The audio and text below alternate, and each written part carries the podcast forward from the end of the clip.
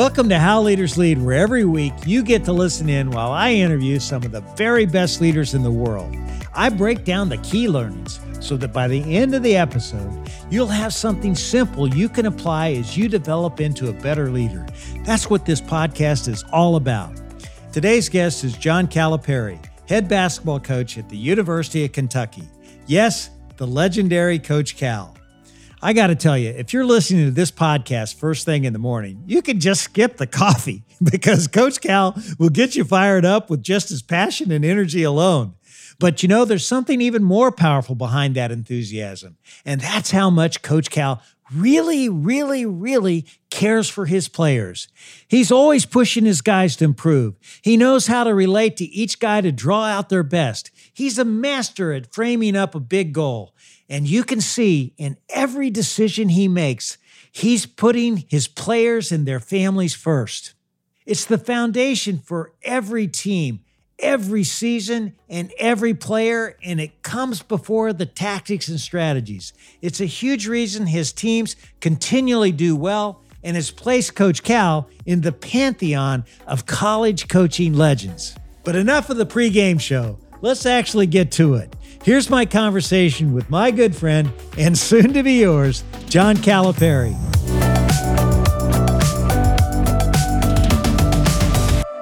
John, I want to thank you so much for taking the time to have this conversation. David, I appreciate it. You got to remind them that I was fired by the New Jersey Nets. Just that's something that I like to make sure it's in there. hey, you know, coach, in business, one of the things that you know people are really missing out on is coaching. I mean, they really don't have a coach. And if you were going to just break down your coaching philosophy into its simplest form, what would it be? Um, there's two pieces to it that I would tell you. If you care about your people, you always have a job. If they know you're about them and you truly care and you're about their growth, you'll always have a job.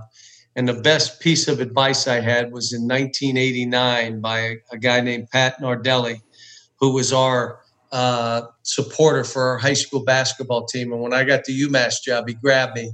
He, he did strip malls and stuff. We thought this guy was a billionaire. You know, he was a great guy. And, and, and he says to me, remember this, Cal, you can have a bad deal with good people because stuff happens, but you can never have a good deal with bad people.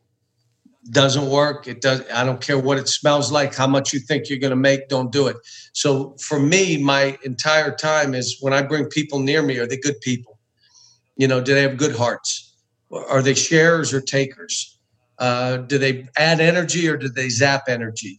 And those are the people around me. But the people that i'm here to coach they got to know man this guy cares about me this guy's about my future this guy is here to make me better so I, I would say that those would be the two things that I've lived by. You know, that's great. You know, and Coach, I don't know. I'm sure you remember this. Maybe you don't, but you know, I remember meeting you for the first time. We were at the Kentucky Derby. You just become the the coach of Kentucky, and and you came into my suite at the the Derby, and and you said, you know what? I heard you go see Warren Buffett every year. You got to take me to Warren Buffett. You know, when you go, I want to go with you. Where'd you learn to make such a bold request like that? I mean, you asked me that. I'm shameless. You, you asked me that within 30 minutes. I'm shameless. when they told me you went, and then we fly out to see him, and he has no bodyguards. He has one person in his office. Uh, he says we're going to go have lunch. I'm all excited. He gets in an old Cadillac. Was it a Cadillac? It was a, it was a Lincoln? It was a Lincoln. Lincoln, Lincoln town okay. car.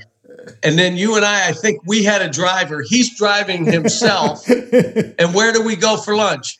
KFC, big guy. You got to go to KFC. We went to Kentucky Fried Chicken. He gets a chicken breast. How much salt did he put on that chicken more, breast? More than any human being I've ever seen. The only person and ever I'm put saying, salt on Kentucky Fried Chicken. he put so much salt on. I'm like, he was talking to us. He's like this, and I'm looking. I'm like, well, stop. And he just kept going. I'm like, he must have forgot that he was doing that. He put it, but how about being around him for yeah. an hour or two, whatever it was? Incredible. What what impressed you the most about about Warren Buffett? Regular person, regular guy. Like no, you know, you knocked on his office door and they buzzed you in. You come in, it's his secretary, and no one. I mean, it's not crazy. Um, no, um, you know, I, I think again, his, his stuff is about ideas and doing things and being curious and being about people. And and when you're around him, you're just like, this is success. Wow. It's like be normal. You can still be worth billions and billions and have the greatest idea and the greatest common sense ever and still be a real person. I mean, you had i mean you had been with him before. I think you laugh when i'm looking around like you gotta be kidding me. He's in an old lincoln. Like yeah we drove i remember his license plate had uh, uh, thrifty on it you know which was great you know. But i remember when we were having lunch at, at, at kfc uh, he started talking about his shareholder meeting which he always has in may and that he through the magic of video he he dunked on top of lebron james and, uh, you know, it was really funny. And he, he showed us that. And, and so you immediately texted LeBron, and LeBron texted you right back. And I think that really impressed Warren Buffett. but how, how excited was he about that? Uh, he, he loved like, it. Like he went crazy. Talk. You got to watch the video. You got to see this. I mean, like a little kid. Yeah. You know what I'm saying? He was like a little kid about yeah. it. It's it made me. Uh, one, I've always respected him. But at that point, I grew to really like him, yeah. if you know what I'm yeah. saying. I just thought, wow, this is neat. Well, we talked a little bit about LeBron James, and you, you really talked about his his leadership. I remember when we were with Warren. What have you learned from your your relationship with LeBron James? Because you guys are pretty close. Well, we, we're close, but it's, you know, he's like a typical guy of mine that's one of my players that goes pro. It's, you know, uh, you, you're, you're the best you're going to get is a text back and forth. So, uh, but here's here's what you learn: um, the most loyal person you would ever see, loyal to his family, his the people that he's grew, grew up with. Um, but he holds everybody accountable. I'm going to help you get started, do what you want, but you got to earn your way. I mean, he's that way too. Loyal, um, also driven and wired to be special. Um, he called a good friend of mine who's a good friend of yours to work on his shooting, Bob Rotella. Right. Right. And he had him go to Vegas and he said, Bob said, So tell me. And his comment was, I want to be one of the best players to ever play this game. And I got to improve my shooting. And I want you to talk to me mentally about it. So, not to get into any detail, but he was that way. How do I get better? He went to see Warren Buffett because he said, I want to be the best with my money give me ideas. And he met with them based on that. Yeah. I want to give me, what do you think? How do I go about this? So here's what he is curious, curious about everything, and loyal as the day is long, wired and driven, has been blessed with talents and body. And you know what? He's paid it forward with the, the school in Cleveland and different things that he's doing. Um, he's a special special player, yeah. special person, you know, special father. He's he's the real deal. You know, you, you brought up Bob Rotella, and, and I remember when the PGA event was at Valhalla in Louisville. He was Bob stayed at my house. You learned of that, and you called me up and said, "Hey, I want to come have some Kentucky Fried Chicken with you and talk to Bob." Your father was there, my, right? My dad Your was father there as was well. with us. Absolutely, and I just want to ask you, how is Bob Rotella, this great sports psychologist, how has he shaped your leadership? Um, one thing he taught me is that you don't have ESP. You got to talk and you got to get what people are really thinking because body language always doesn't fit how someone's thinking. Um, what he's done for me, where I thought so and so or this kid or that kid, he'd have inter- meetings with players and wouldn't break a confidence, but he would say, Wow, you got a team that really trusts you and they need you. They need your affirmation. They're only 18, 19 year olds. But I'm telling you, Cal, you got a crew of kids where um, anybody that you would think by looking because of a body language, you can't, you know, you can't really tell. And you got to have communication and you got to uh, meet with them individually. And you, uh, Bob's been working with my teams and me. It's it's kind of like he worked on my my golf game and he developed a nice shank after being around me, working with me a little bit. And I say, I mean, you get with me uh, as a, a, psychologist or a psychiatrist, you're going to have a, you know, you, you start, your body will start moving certain ways. you will start having the problem. You know, Cal, I remember you told me the story about how you learned about the the patented dribble drive uh, offense. You know about this junior college coach. Could you share that with our listeners? Because I just love this one. Well, uh, Vance Walberg uh, reached out. He was in Memphis, Tennessee, and wanted to come to one of our practices. So he watches us practice. I think he watched a game. And I said, Why don't we go to lunch? And we start talking. I said, Well, so how do you guys play? What are you doing? He said, oh, you don't want to know. And I said, So what do you mean I don't want it? It's totally different. You know, you're the way you're playing is is great, but we play this is totally off, you know. So I said, no, show me. So we went with salt packets, sugar packets, I should say, and and we five of them, and we moved them around, and he showed me what he was doing. It was the original dribble drive motion, and this was before anybody was running it. And I'm like, it was really hard, but it made sense the spacing of it. So flew to Fresno, California, where he worked and I watched him put it in with his team. I went home. I had a headache. I went home and I tried to do some stuff. I flew back out and looked at him and watched him do it again. Um, I didn't have the total players that could run that, so we did it through one player. And uh, that one player had the ability when he caught the ball, Antonio Burks, to just go and we played off his drive. Everybody else we'd be playing, but when he got it, we went dribble drive.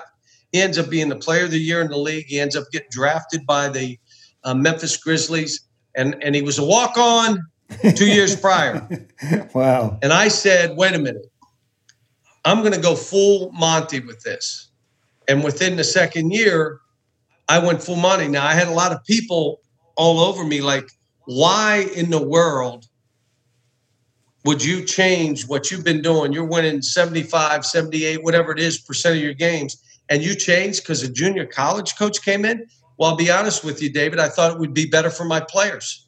It'd make them more aggressive and more of an attacking mode. Problem is, you're going to have more turnovers. Can you live with that? Uh, you're going to have less assists because most of it's driving to the rim, no mid level shots. Well, now you look at it, everybody's running dribble drive. And we went from where we were to my guess is winning about 90% of our games yeah. playing that way. And we don't solely play that way, but I teach it to every team because I've had some big teams, I've had different teams that didn't fit that offense as well. I, I, love that story because you know you took an idea from somebody at a much lower level because the idea made sense. I also love the fact that you you you you, you went out to lunch or dinner with them and you went back there a couple times. That's that shows me something. You know, Cal. I also know that you were one of the first coaches to ever really adopt social media you know, you started using Twitter way before everybody else did. Now you have like 1.6 million followers. You know, what have you learned uh, about social media and and and how have you made it such a powerful tool for you? It's one of the best things I've ever done, and I was talked into it. Uh, I'm not a computer guy, so we have Facebook. Probably have 750 Facebook followers, maybe more uh, Twitter, like you said, one six one seven, whatever it is. Um, uh, all the other uh, platforms we we have, and here's what it's done throughout my career before social media. You were defined by others, and if they chose to like you, they define you nicely. If they chose not to like you for whatever reason, they didn't define you nicely. Some of the stuff was uh, self inflicted. Some of it was like, where did that come from? But you couldn't ever defend yourself. David, you cannot defend yourself. Someone else has to defend you. Because if you say, I didn't, I don't, I don't, I didn't, I don't, they say, he did. So you can't. Well, what happens, and I never tried to defend myself. This is who I am. I'm going to live my life. Whether you like it or not, this is who I am. But now here comes social media. I can define who I am and I can be transparent as I choose to be. I can uh, have followers who defend me. I don't have to defend myself. If you write something that's not true and I know it's not true, I don't even have to say anything. Before I had to accept it. Write it, it's done. Now there's a lot of stuff on social media. If you read it, which I don't. So let me tell everybody out there I really can't get into a computer. Like I can't. If I'm on a Zoom call, someone else probably got me on. Okay. Notice my hands. I won't touch anything here because if it goes off screen, I can't get myself back on. Okay. so I have a crew that does the Twitter, Facebook, my website, all that stuff. Nothing goes out unless I say I read it, I like it, or I send it to them and maybe have them read it. Because sometimes, David, you say stuff, typing it, it's not how you meant it. And someone else will read it, they send it out the way you meant it. But that stuff and how we've been able to use it um, has really elevated our program. Here's what I say you use this for all these platforms to get out the message, to pick people up, to let them see how you are, to do that. The trolls, now I want all the trolls to hear me. I don't see one thing that's tweeted back. I don't see one response on Facebook, on my website. I, listen to me. You may think I see a response. You just wasted your time typing because I'm not watching, listening. It's about me being able to get out my message, me being able to pick up people. I mean, it's someone's birthday in in my realm of people, and I put it out, and they call me. Oh my God, I got the thousand uh, text messages that you put my birthday out. You make people feel good. You put their name on there. You do stuff like that. That, and I tell my team, don't read the stuff that comes back because half of the people are not with you. Don't read it. Coach, that sounds great. You use social media in a positive way, but I have to tell you, it sounds like you got a little bit of a chip on your shoulder. You think you've had a lot of people take unfair, a lot of unfair shots at you? And, and if so, how do you handle that? Well, I'll say this I have bazooka holes in my body. So when people shoot arrows, it doesn't hit skin. It goes right through. and, and, uh, you know, it's, it's, how could somebody like me, who's been blessed with so many things, whose grandparents came through Ellis Island, uh, who's the first college educated, my sisters and I in our family, that's the coach at Kentucky.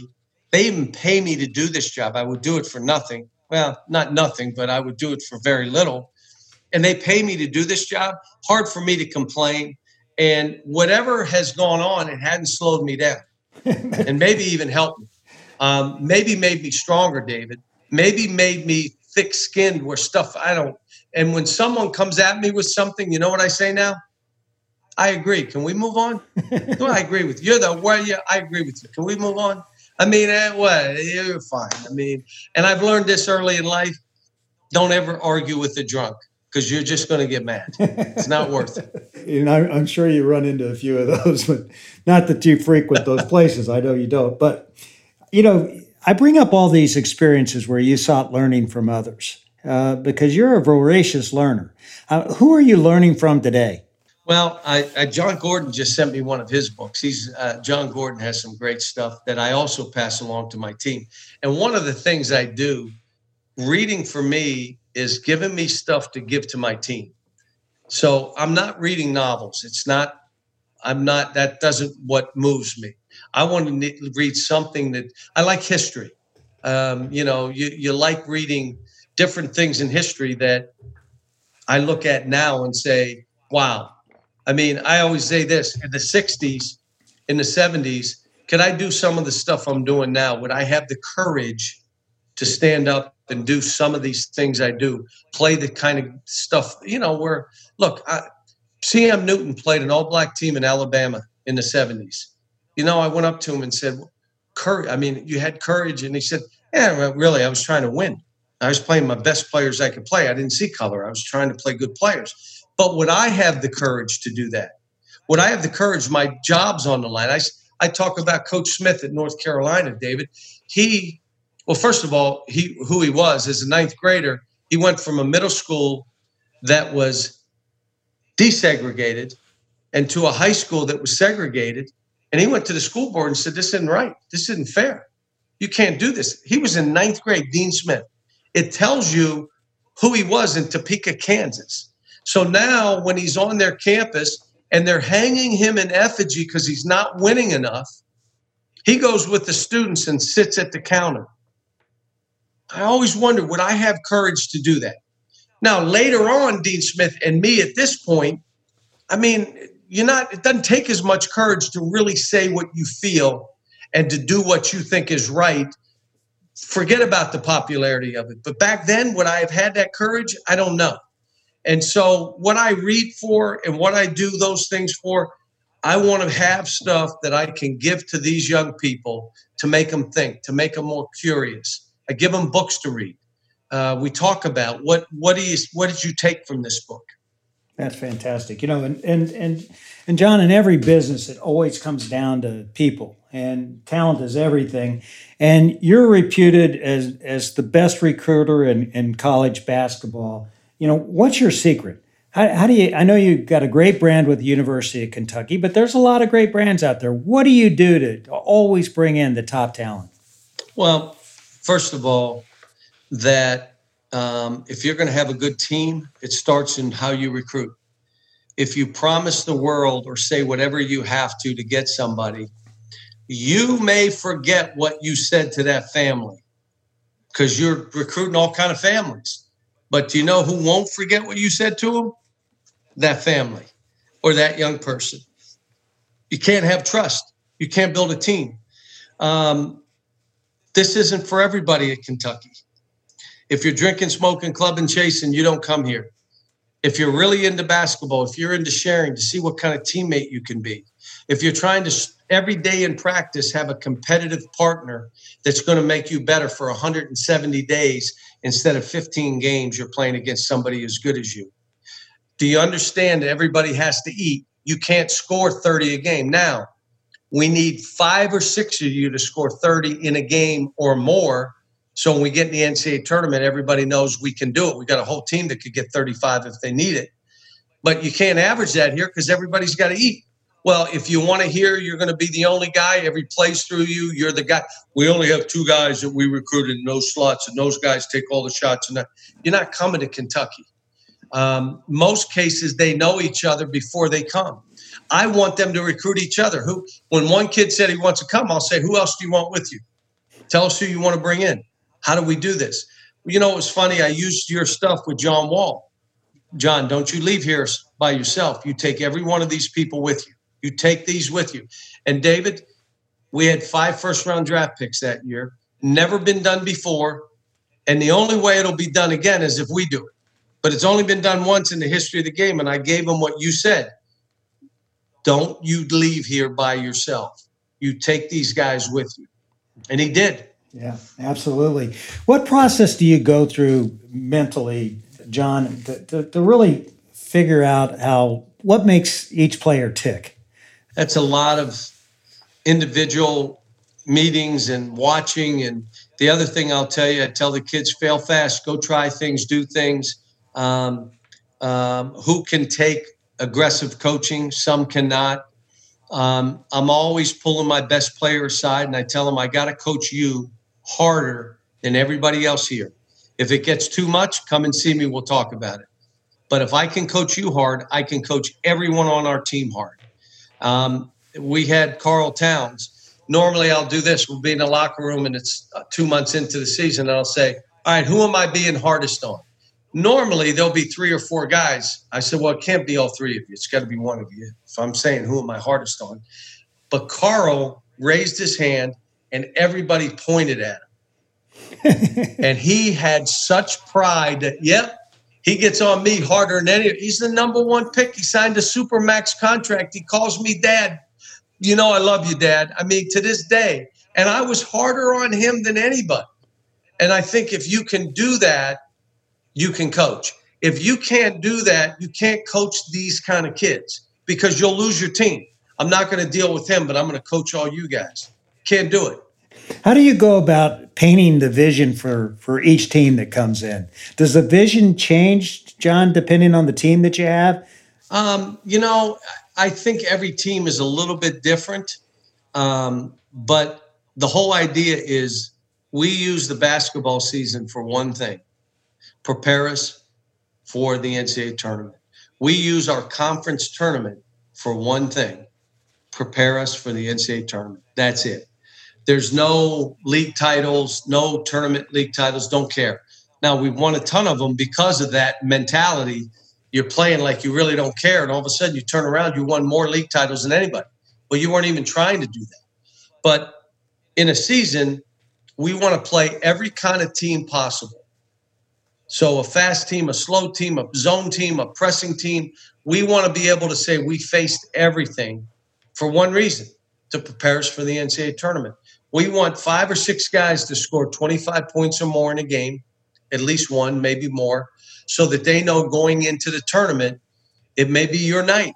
These are one and done tournaments. We don't know who somebody's might have to step up. He may be bad. He may be bad.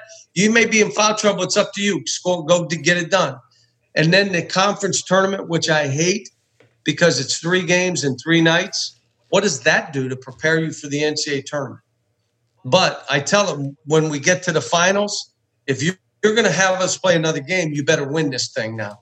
I we could have lost the first or second, I'd have been fine. But now that you got us in the finals, and I got to coach this game, you better win. That's great. When you think about the culture that you have. How, how important do you think culture is, and how do you how do you describe the culture to the team? Well, it it you live and die with culture, I believe, and I think again, there's got to be uh, things that are absolutely unacceptable to the leader that they know, and that's how you build that culture. Um, we've had um, 20 guys graduate in the 10 years. My son and three others graduated in three years. They know it's important to me. We've gotten the uh, academic award from the NCAA. You ready? 10 years in a row. I know everybody listening out there says that can't be true. You've had all these guys leave after one year. Well, they leave in good academic standing, which means they can come back because they all have lifetime scholarships. So if something goes bad, you can always come back and finish your degree, but you got to be in good academic standing. So they know that's important to me. Conditioning and weight training, they know that's a big part of what we do. What is important, how you act, how you treat people. Um, we've had telethons to raise money. I'm trying to teach them that you're going to come across fame and fortune. The question is, what are you going to do with it? Do you know how to build joy within you? It's what you do for somebody else. It's not what you're gathering and what you're dragging in. And so part of our pillars of what we want to do in our culture is that. It's not about winning basketball games. If we take care of everything else, we'll win our basketball games. We'll have a chance. If we love on them and they love on each other, we'll have a chance to win the national title because it's about, yeah, you got good players, but they got, like last year's team, may have been the closest team I've had. Mm. If we'd have played in the NCAA tournament, I'm telling you, David, we'd have been one of the last teams standing. My team, I don't care what you think, they were so close. And you know what? They know they needed each other. And they came out and played collectively so good. They worked hard. They were good kids. They were curious. They understood it was more than just basketball. They understood how we take the season if you're into yourself, it's not a real good place to be. You got to be about everybody else here. One of the things that coaches have to do is you've got to define reality. You know, how do you go about doing that with your team? Well, um, one, the only thing you don't want is people to be delusional because delusional is is is probably right there with arrogance. You're you're delusional. You're not. You want them to like the players always say to me, David we want you to keep it real. Like keep it real. Unless I keep it real with them, then they don't like it so much. They want me to keep it real with another player. don't keep it real with me. But the, in all of this that we do, it's trying to help them define what they are and what their strengths are and play to your strengths. We'll work on your weaknesses, but play to your strengths. And again, a lot of times we're here eight months together as a team. This year, I have nine new players. I have one player returning that got any minutes, and they're picking us in the top five. Think about what I just said nine new players. So now they got to fail fast. They got to learn about each other. They better be good kids and know each other before they get here. Then they got to train and conditionally get their mind right, their body right before we worry about team basketball. Well, every year, Cal, you you have your your team basically change. It changes out because everybody gets drafted and they go on and play professional basketball, and you got to start fresh. What advice can you give to people on on on how to build a, a great new team? Well, it all starts with trust. Um, if they trust, they won't be timid. If they don't trust, they'll be selfish and timid both. So it starts with being honest and being real, being upfront. Um, Larry Brown, I told you t- told me if you care about people, you'll always have a job. And if they know you care, you can be aggressive, you can coach them, as long as they know you care. Uh, the hard thing now that's made this job a little different for all of us is social media, because now they are seeing lists and where they're ranked, and you got people telling them if you shoot more, if you and you're like, whoa, whoa.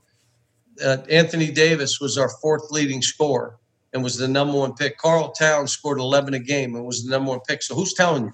Is it the barber, the butcher? Who's telling you? I mean, so if if you understand that numbers don't matter at Kentucky, you go prove what you do transfers to the next league, and you're fine.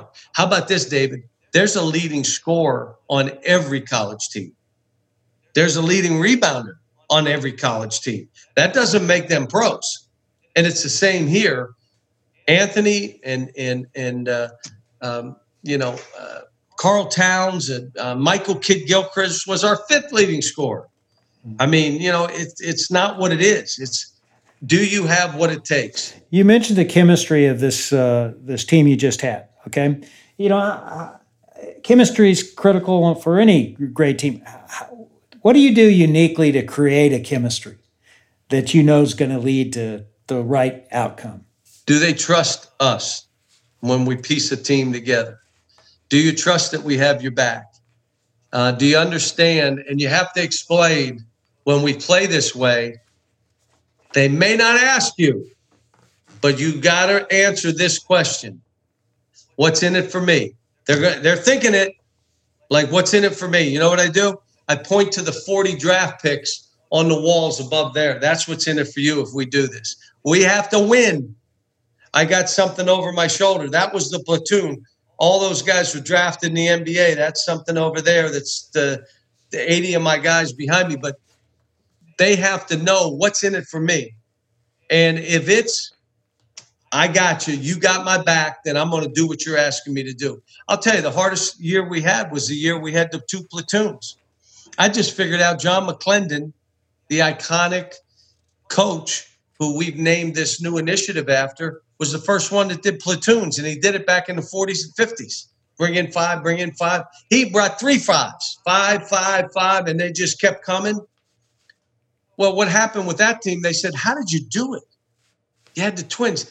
Devin Booker came off the bench. He scored 70 in an NBA game, and you brought him off the bench. Karl Towns played 21 minutes. Willie Cauley, Dakari Johnson.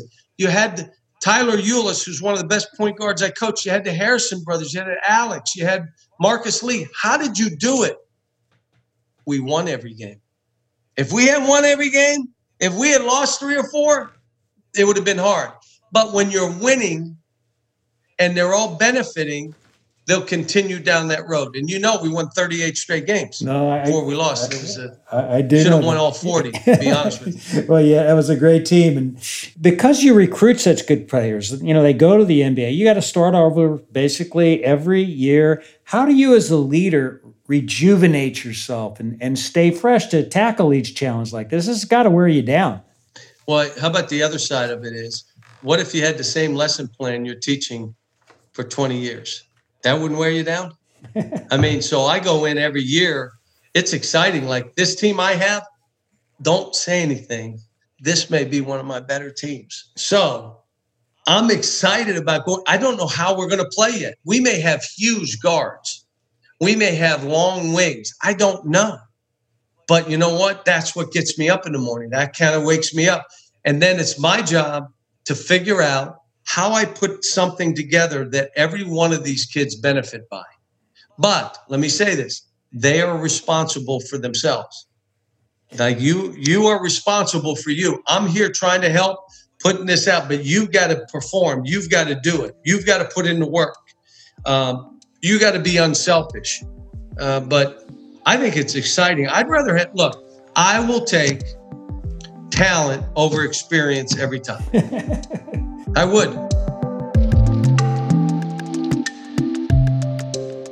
You know, great coaches, you know, you know, like you light up when you talk about, you know, helping people achieve their potential. And who do you think you have helped the most as a basketball player and, and, a, and a young man? Who, who, who have you helped really achieve what they, they never thought they could ever achieve?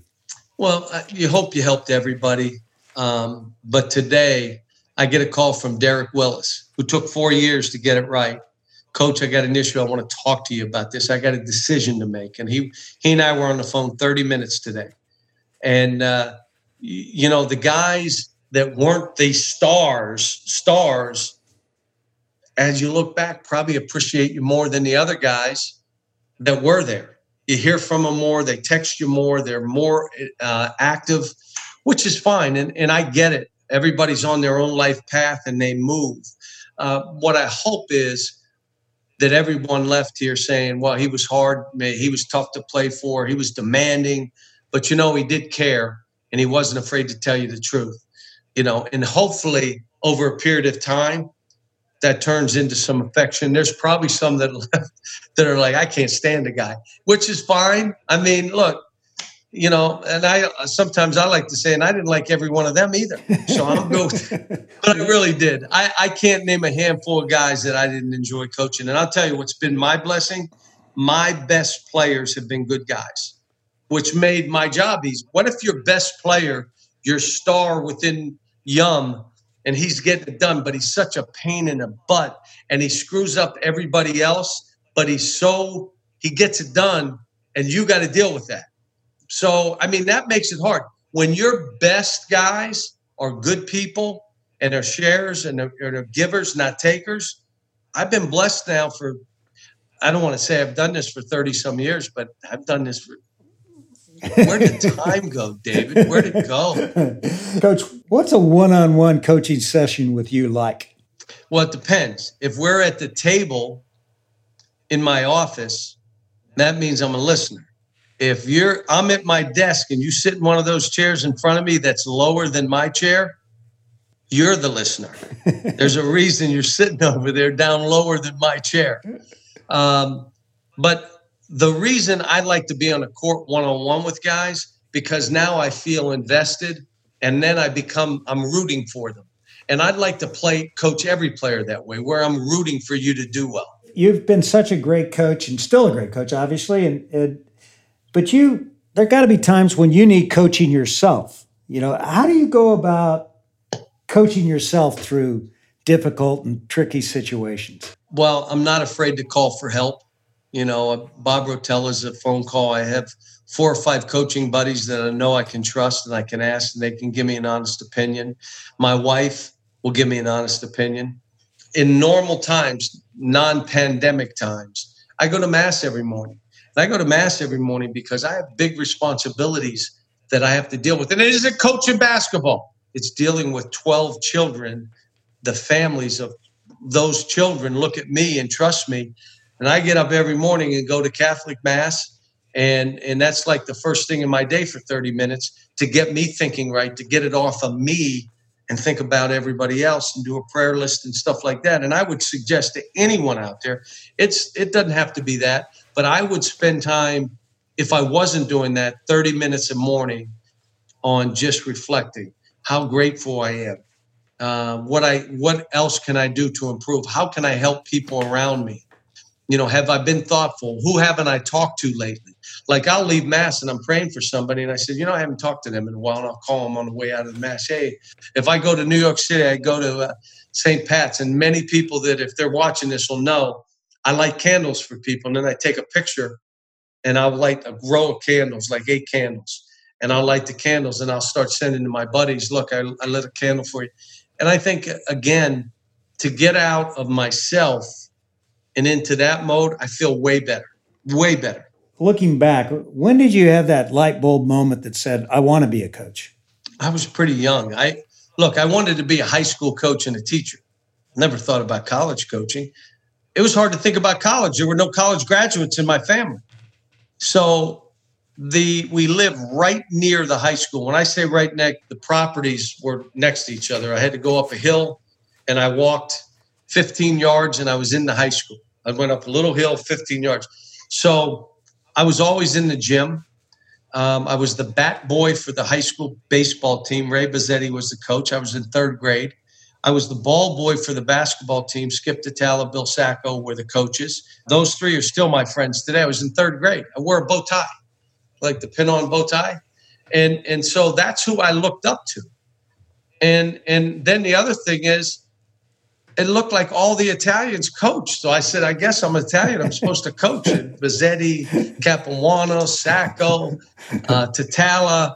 And and uh, that's what I was going to do. And I went to college, and all of a sudden, I'm like, wow, I was a gym rat, and I loved to play. Well, you were a point guard, and that was you're the coach on the floor. Uh, did that say, "Hey"? Sometimes I'm- I didn't know how to lead. You know, you lead back then. You think you're, you know, do what I say, and you're not really.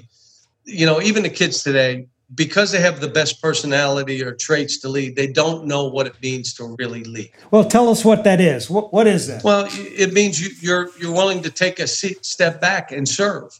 You're willing to watch someone else's success and have great joy in it. How about this one? You're willing to be wrong sometimes so other somebody else can be right, and that's a true leader. That that the, the kids now think, go get my towel. No, you get the towels for everybody else. You flip them to them. You're leading us. Um, you're the one that makes sure the, the locker room is cleaned up, not the last guy on the, on the team. You're the one that takes care of the trainers and the, the equipment managers and our managers. So everybody follows your lead and they watch you. And now they treat people better. So teaching all that kind of stuff, uh, when they tell me leaders are born, I mean, you may be born with a personality or some traits, but not the skill to really lead. My opinion. I may be wrong. What do you think? No, you I- think that's true? I, I think you, I think leaders can be taught. They're, you know, I think you can be born with some traits that make it easier for you, uh, but I think you have to learn through experience and time and grade to f- and figure it out. So I don't think. and that's what you've done your whole career, David. Well- you've you've taught leadership. Well, I I, I do love. You wrote leadership. books on leadership. well, no one listens to me. My players don't listen to me. My wife doesn't I, listen I'm to listening me. I got to you. no I. I want to learn. I'm learning right now. You know, when you look back, what leader, who taught you the most? Well- Well, first of all, you you don't fall far from your family, your tree. You know, um, I had I was so blessed to have two parents. One was a dreamer. My mother said to me, "You dream beyond your surroundings. You're not responsible for any of this. You dream beyond this." My dad was a grinder and a gatherer.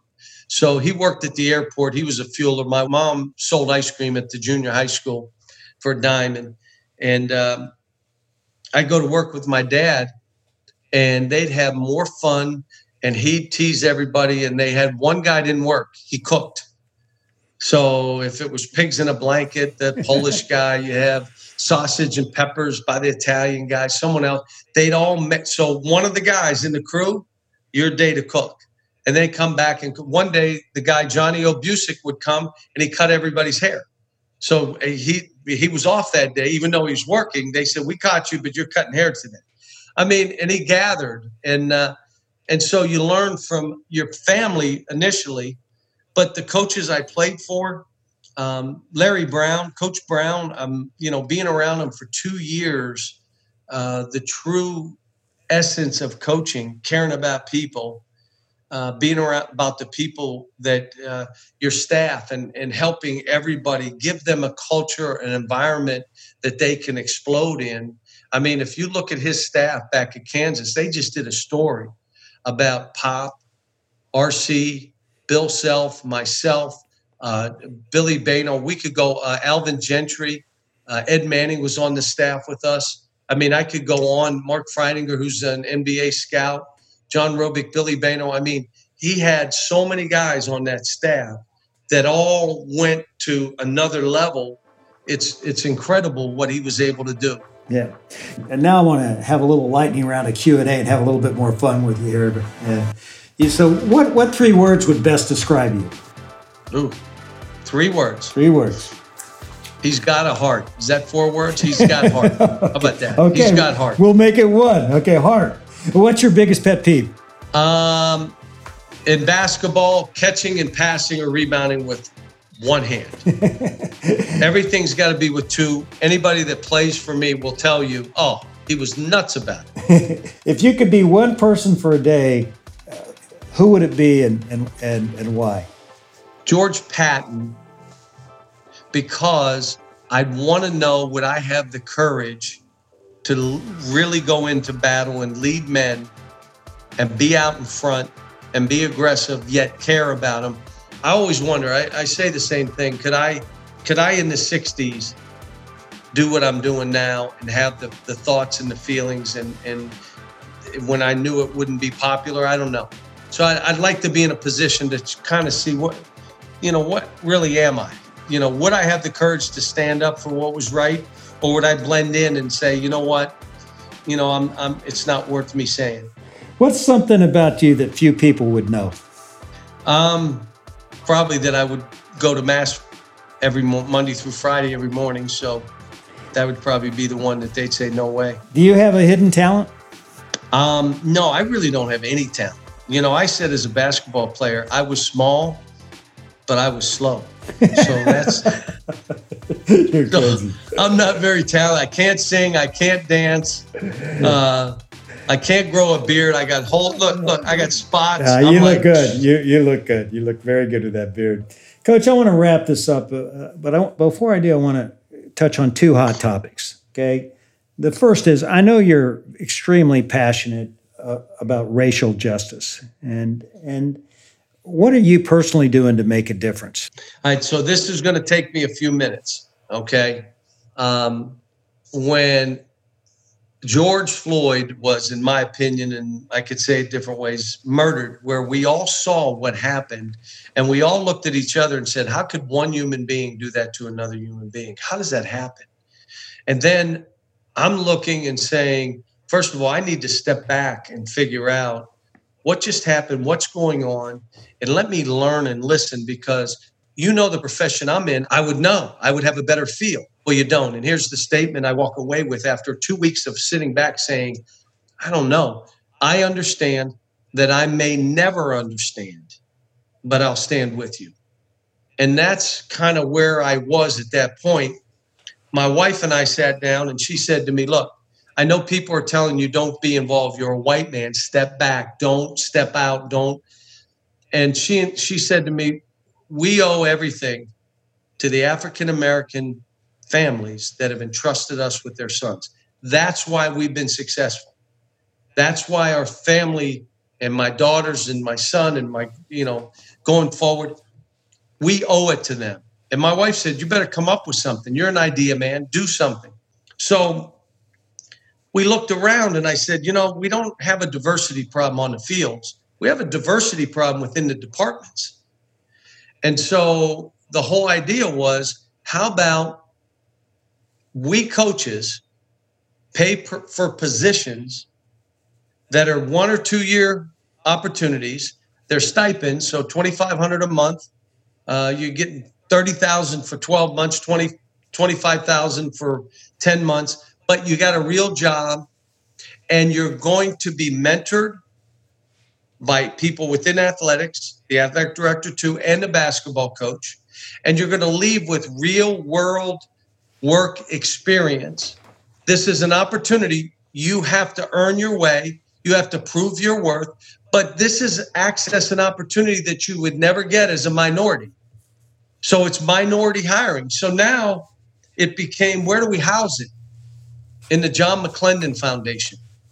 John McClendon was a pioneer African American coach, first black coach to coach at a predominantly white school, first professional coach. First, he was the guy that brought fast break basketball. I didn't even tell you. He trained under James Naismith. Now, how about this? Where do you think Dean Smith got the four corners? From this guy. John McClendon. Where do you think we got the platoon stuff? John McClendon. They already have a program that's uh, created opportunities for minority ADs, but we're using that. We coaches are the point of funding. We're funding it. The athletic directors create the jobs and positions, and then we're teaching them to lead and be decision makers. David, in athletics, not only would you, as the CEO, make decisions, you had underneath you different divisions. Someone had to lead those divisions under you, and you needed leadership. Well, in athletics, it's the same way. There's probably 12 or 15 leaders underneath the AD. Why not more minorities? So we're trying to fill the pipeline the coaches are doing the point of funding. We got 50, 60 coaches signed up.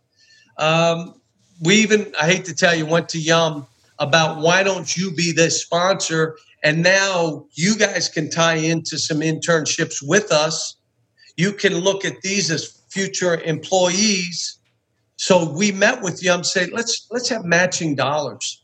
Let's have so how many coaches could not afford 33,000 or 63,000 like, you know, you're at a mid major. When I was at UMass, I couldn't afford that. So we're saying if we get matching dollars where they're invested to a certain level and we fill out the rest, if a business comes with us, we could have 300 schools in this. Right now, it's going to be 40 or 50. And then the rest is I want this to spread out and be into business, into athletic administration. How about own a business? Entrepreneurs will, will go and say, hey, you taught leadership you taught we taught you about decision making and now all of a sudden you leave us and the whole goal would be everyone leave every future leader that comes in leaves and says greatest experience of my life that's fantastic in our day when we did an internship we never got paid i was a volunteer assistant your first job you probably didn't get paid and now all of a sudden we're doing this the reason we're doing that we don't want them to have a second job we don't want them to have to take a loan we don't want them to have savings spent. This is a springboard. We don't want this to hold you back. So now you know what I'm doing. That's fantastic. It's been announced. We're moving forward with it. Um, I'm really, you could tell I'm juiced about yeah, this. absolutely. Because I, I believe it can make a difference. I really believe that. Well, with your kind of energy behind it, I'm sure, sure it will. Uh, the second thing I wanted to ask you, Coach, is is is COVID nineteen. You know, how has it changed how you're doing your job now, and and what do you what do you expect is going to happen in the upcoming season? Well, the, the second piece is would be a guess. I mean, I'd, I'd be guessing like anybody else. You have to follow the science. Um, what we've done is been overly protective of my players, testing them once like a week, um, mask on, uh, they're living in our lodge, which only they are in there in a bedroom in their own bath. Um, they walk across the uh, parking lot to the practice facility. They're in there separated, you know, from each other, so it's individually. Hopefully, within a week, we're going to start where we can do some stuff three on three, five on five. If we can do that, uh, but this has been hard on these players. Their mental well-being, you know, no one wants to think about that. You're worried, are they in great shape? But here's a guy that's in his room 20 hours a day. I mean, you can only train so much in individuals and a couple times in the gym. You're eating and then you're in there playing video. Not good mentally. So we're trying to convince people we have a sterile situation. Let them play pickup. Only them, no one else. No one breaks the bubble. But it would be like if we tested them over and over, it's like a family you can be together. You can do that because you're you're healthy. And so we're trying to do that. A lot of Zoom calls. I got a Zoom call tonight. A lot of Zoom calls with the families to try to assure them of what we're doing and ask their opinion. Is this okay? What do you think? Should we test more or less? Tell me, here's how it is. How do you all feel? Um, and try to protect their son. But these kids are 18 and 19, David. They want to play. Yeah. They want to play. They, I mean, and I'm trying to hold everybody back, yet they're right in a way if we've done this two and a half weeks, come on now. They should be able to start playing. So mm-hmm. I'm hoping here in the next week we'll be able to. Yeah, good, good. You know, Coach, uh, what would be the three bits of advice you'd give to aspiring leaders? The first piece would be what I said. If you care about your people and they know you care, you'll always have a job and you'll always be in a leadership position. The second piece was, and, and I'm I'm not sure I said this. Pat Nardelli, when I was coaching, gave me a piece of advice that if you can have a bad deal with good people, stuff happens, but you can never have a good deal with bad people. And and again, what he was saying is you have good people, they come together. Sometimes stuff doesn't work out. But if you put bad people together, I don't care what it looks like, smells like, what you make, it's not good. Stay away. And I've tried to live by that. You know, surround yourself with good people. I make sure they're they've got a good heart. They're they're they're givers, not takers. They they lead by serving. They they're grateful kind of people. And when I interview them, I want to see those traits. I can teach you the basketball. Mm. And and so, but the other piece of it is about your people. You got to care about those people. They've got to come first in your decision making. You know, you worry about what it does to the fans and this and this, but if you do right by your players, they'll take care of you with everything else. You know, Coach, uh, you and I have something in common. That, you know, my aunts and uncles lived in Osceola, Missouri, and uh, you know, no, nobody knows where Osceola, Missouri is, except for maybe you and I. And Ellen's from uh, spent some time. My in, wife is. She's from Osceola, Missouri, and knew my my my, my family there. Yes, uh, she did. What you come from a humble background. Ellen, obviously the same. Uh, how much has that really affected the way you approach your your leadership and the role that you have? Well, I've got to tell you about Osceola first. When we used to go to Osceola, we had to climb a pole to get on the phone. I mean, come on now, that's Osceola, Missouri. Uh, so, uh, but I think again, um, I think Ellen and I, we don't need much to be happy. You know what I'm saying? Mm. Like, we're not, you know, I don't really care what I wear. You could tell. I don't really care what I drive. That's not what's important to me. Um, and I think your mindset is a little different because of how we were brought up. Ellen's done a great job with my kids. Um, they uh, and I tell you, she's done a great job. Early in my career, I was gone a ton, and now I look back and what she did to to keep our kids grounded, to understand. Uh, and I used to tell them everything we have on this earth is borrowed, and in yours, it's not mine. This stuff is borrowed, and when we leave, we'll leave by ourselves. So uh, but Ellen did a great job uh, of, of keeping our kids in check because it's dangerous. You know, and, it, and it's funny. I, I always say it's it's one thing, David, to have nothing and to deal with it. You know, it's worse than having nothing. Starting out with nothing, having more than you need, and then being stupid and having nothing again. That's worse and so I'm hoping I'm never getting to a position where I have nothing because I know what nothing's feeling like.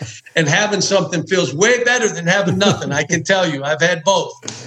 Well, they, there's a saying, as you well know, you go to mass all the time. The more you give, the more you receive. And that's and, true. And and coach, you, you obviously get a lot of happiness by being other directed and players first directed. And I want to thank you for for taking this time out and sharing your your insights because you you have so many and so many people get the opportunity to to learn from you. I appreciate you. David. I appreciate your friendship, David. We go back 10, 11 years now. Woo! That's great. Thank you. Thanks.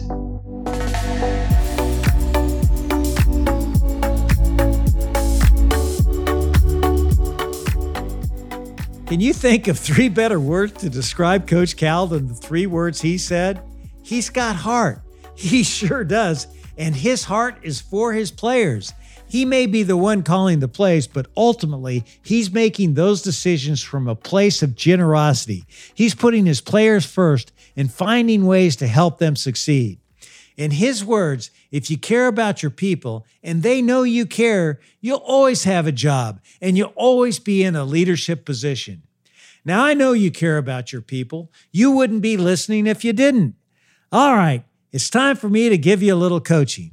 This week, as part of your weekly personal development plan, I want you to come up with three simple ways to serve your team. Those small acts of service go a long way with your people to demonstrate you care about them. And that's the hallmark of a great leader. So, do you want to know how leaders lead? What we learned today is that great leaders care about their people. Thanks again for tuning in to another episode of How Leaders Lead, where every Thursday you get to listen in while I interview some of the very best leaders in the world. I make it a point to give you something simple on each episode that you can apply to your business so that you will become the best leader you can be.